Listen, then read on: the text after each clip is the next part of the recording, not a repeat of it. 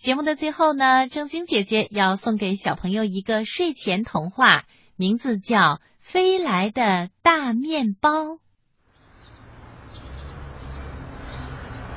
熊先生是动物小镇的面包师，他烘烤的面包啊，又香又甜，动物们都喜欢吃。有一天，熊先生突发奇想，他要做一个让小镇上所有动物都能吃饱的大面包。于是。他就花了七天七夜的时间揉面粉、发酵，然后制作了一个很大很大的面包。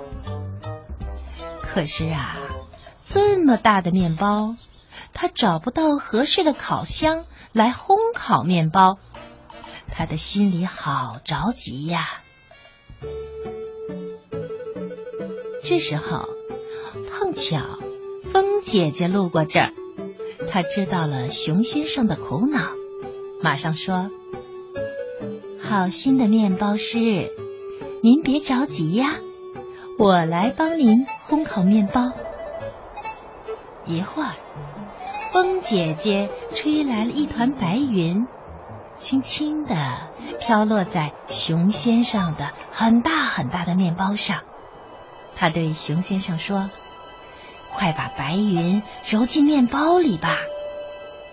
熊先生赶紧把白云揉进了面粉中，重新制作了一个白云大面包。哎，说来也真怪呀！大大的面包揉进了白云，变得呀，就像白云一样轻了。风姐姐张开嘴巴。朝大面包一吹，白云大面包就飞到了蓝蓝的天空上。风姐姐对着天上的太阳公公说：“太阳公公，熊先生要制作一个让小镇上所有的动物都能吃饱的大面包，他可没有这么大的电烤箱，您能帮助他烘一烘吗？”太阳公公笑呵呵的望了望飘在空中的白云大面包，点头同意了。于是，他用炙热的阳光烘烤着大大的面包。没过多久啊，那个大大的面包烤熟了。太阳公公闻了闻，说：“嗯，可真香啊！”风姐姐也伸过鼻子来嗅了嗅，她说：“嗯，大面包可真甜呀。”他们俩都夸熊先生的大面包做得好。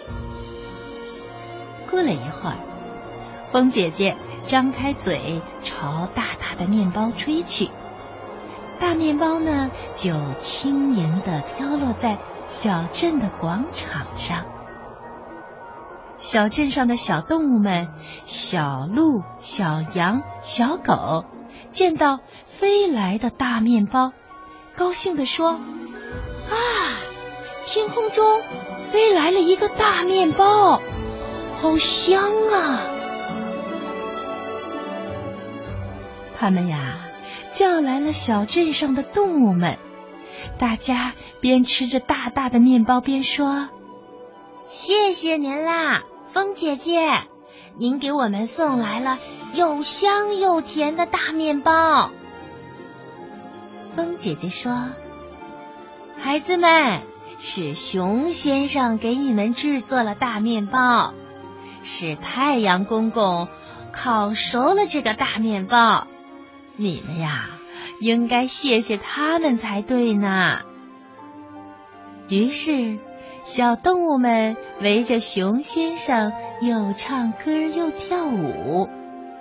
太阳公公和风姐姐在天上见了，都甜甜的笑了。